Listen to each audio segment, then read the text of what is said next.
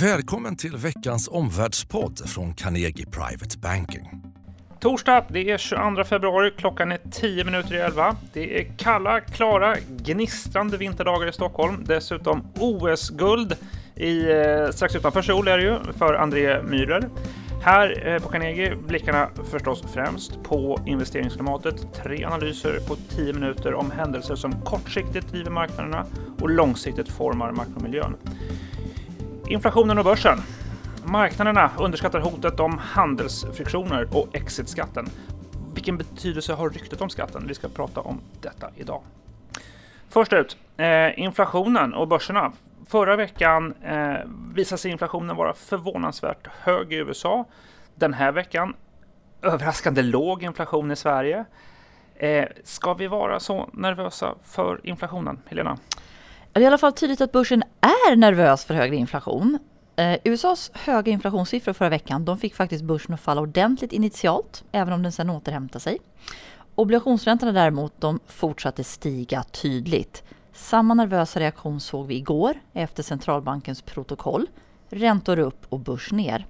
Inflationstrenden är viktig eftersom låg inflation är det som har möjliggjort och öppnat för de här enorma centralbanksstimulanserna som faktiskt har varit den viktigaste drivkraften för börserna men också för företagsobligationer de senaste mm. åren. Ja, det vet vi. Förklara eh, börsens skräck här. Eh, vad skulle stigande inflation få för konsekvenser?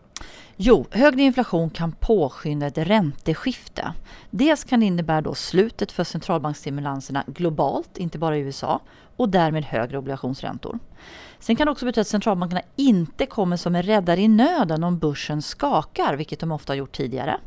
Men också korta räntor, alltså penningpolitiken, kan stramas åt mer. Högre inflation kan ju till exempel göra att Fed höjer mer än tre gånger i år. Stigande inflation behöver dock inte vara så negativt för bolagens vinster.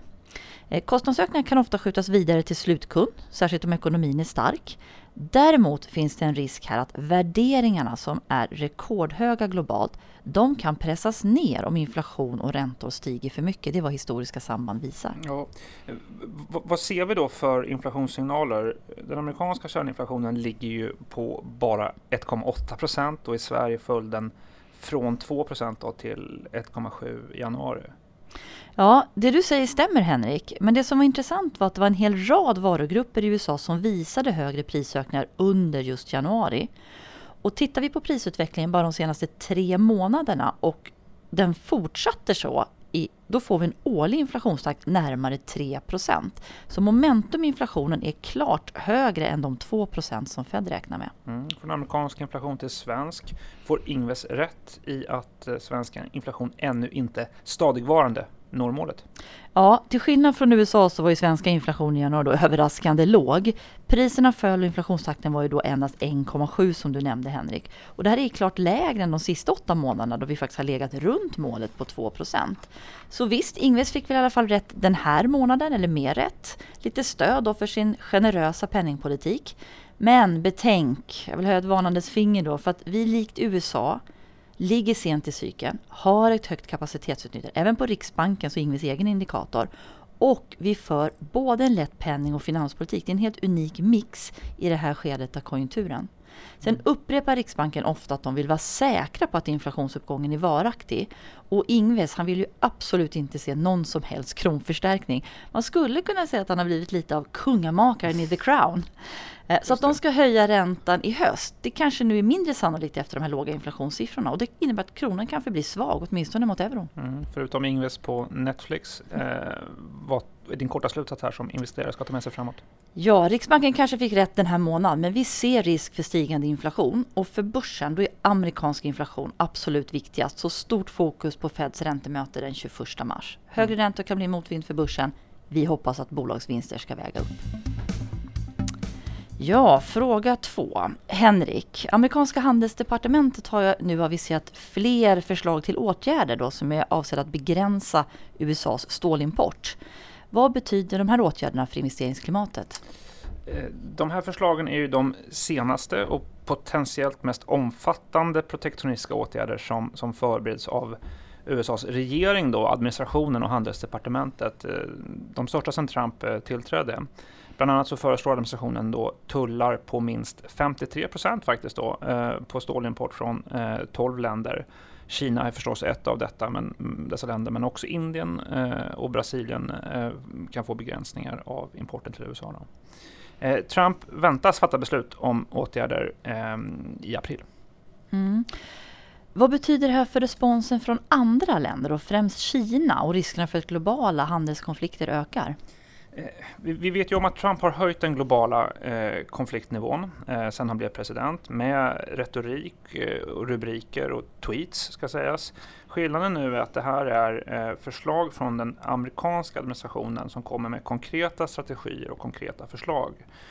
Titta på linjen här. I december så presenterades den amerikanska säkerhetsstrategin som tydligt pekade ut Kina som en både militär och ekonomisk rival. I januari kom ett beslut om tullar på solcellspaneler och tvättmaskiner och nu i februari förslag på, med tullar på stålimport. Det, där, det finns nu en rak linje från den amerikanska administrationen som går mot ja, om inte handelskrig eller valutakrig så i varje fall en ökad handelsfriktion. Mm.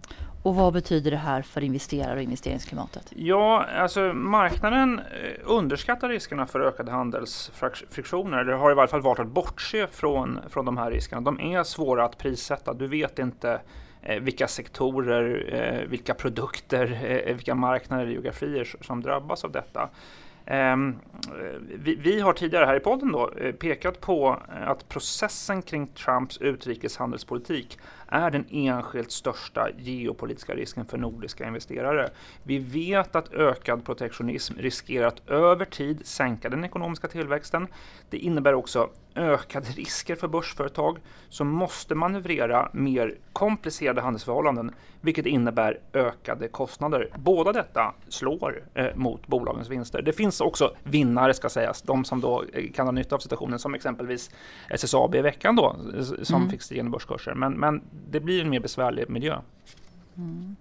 Så jag tror att det är viktigt, alltså, detta Helena, håll koll nu på, på responsen. Möjliga motåtgärder eh, kan, kan eh, också handlar om det som är icke-konventionell protektionism eller det som kallas för icke-tariffära åtgärder. Protektionism alltså i andra kläder, till exempel ökat statligt stöd till egna företag, hårdare regler kring offentlig upphandling, hårdare regler kring immaterialrätt och reglering av dataflöden. Notera att både Kina och USA tävlar ju om att dominera nya teknologier som AI och hantering av stora datamängder.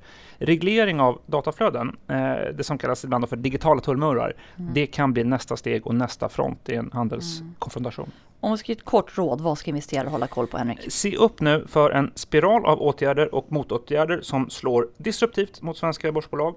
Mer komplicerade handelsförhållanden betyder ökade kostnader. Ja, vår tredje analys, Henrik. Det finns en förslag om utflyttningsskatt, så kallad exitskatt, som skapar rubriker i affärspress och väcker frågor för investerare och entreprenörer. Och du var ordförande i riksdagens skatteutskott. Vad är din bedömning nu av det politiska läget i den här frågan? Vi ser snabba förflyttningar i sak från flera aktörer. Allianspartierna har uppvisat en enad front mot förslaget, liksom Sverigedemokraterna. Finansministern är på defensiven eh, vad gäller det här förslaget. Eh, eh faktiskt efter flera kritiska artiklar i Dagens Industri. Hon uttalar bland annat att här finns det mycket som man behöver analysera om man ska välja att gå vidare. Det där är en distansering från förslaget. Mm. Vad är nästa steg i beredningen av exitskatten och vad är det investerare ska hålla koll på framåt? Håll koll på datumet 5 mars. Då går remisstiden för förslaget eh, till exitskatt eh, går ut då. Är det en bred kritik i remissrundan så är det möjligt att finansministern faktiskt pausar förslaget och försöker arbeta om det på Finansdepartementet. Eh, det blir viktigt att lyssna till finansministerns omdöme om arbetsläget efter att regeringen bedömt remissutfallet.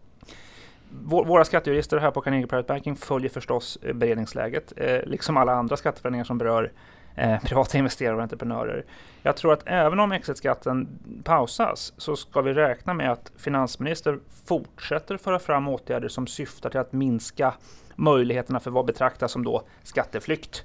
Eh, finansministern kommer sannolikt också fortsätta ifrågasätta näringslivsaktörer som flyr från skatt eller skatteplanerar aggressivt som det heter i, i, i rubriker. Då. Eh, finansministern vet att det finns en efterfrågan hos svenska väljare på hårdare tag mot eh, det som uppfattas som skatteundandragande. Så utgå från att finansministern återkommer till det här ämnet under valåret. Mm. Vi har pratat om att det är mycket rubriker. Eh, det är också så att flera partier pekar på behovet av en stor skattereform. Hur påverkar det här sammantaget investeringsklimatet? Rykten och rubriker påverkar eh, den upplevda skattesituationen som inte behöver vara den faktiska. Rubriker ökar kännedomen om förslag som är på väg fram och det där kan Eh, skapa beteenden. Eh, det går inte att utesluta att investerare som tänkt tanken att någon gång vara verksamma från London eller New York eh, nu flyttar fram sina planer för att undvika en utflyttningsskatt. Och på samma sätt svenska affärsänglar utomlands kanske tvekar eller drar sig för att flytta hem för de ser en trend i förslag om höjda kapitalskatter. Just det du nämner också, eh, flera pekar på behovet av en stor eh, skattereform.